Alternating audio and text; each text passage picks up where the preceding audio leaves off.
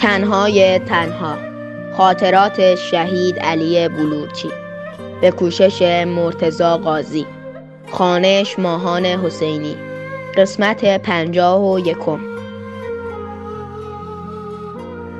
بچه ها دوباره خنده و شوخی را از سر گرفتند. نوبت بهزاد آسایی شد.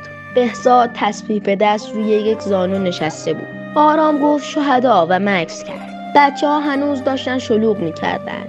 دوباره بهزاد گفت شهدا. صداها کمتر شد. امیر مینا پرور گفت بابا بزار بگه دیگه.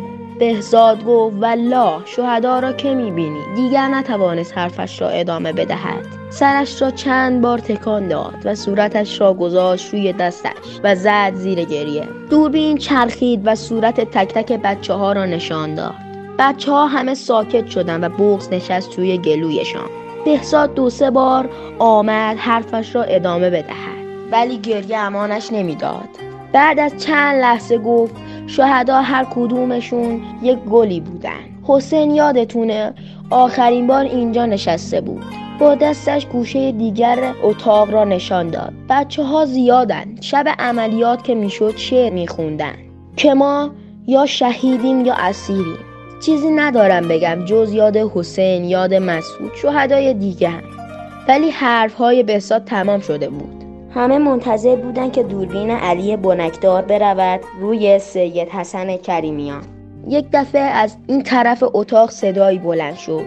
خون شد دلم خدایا رحمین ما به حالم. دوربین چرخید و رفت روی صورت بچه ها علی بلوچی بالش را گذاشته بود جلوی خودش. دفترچهش را باز کرده بود و با صدای خوبش داشت می‌خواند. بچه ها صورتهایشان را توی دستهایشان پنهان کرده بودند و همراه علی شعر مهدی رجب بیگی را زمزمه می کردن و گریه می کردن.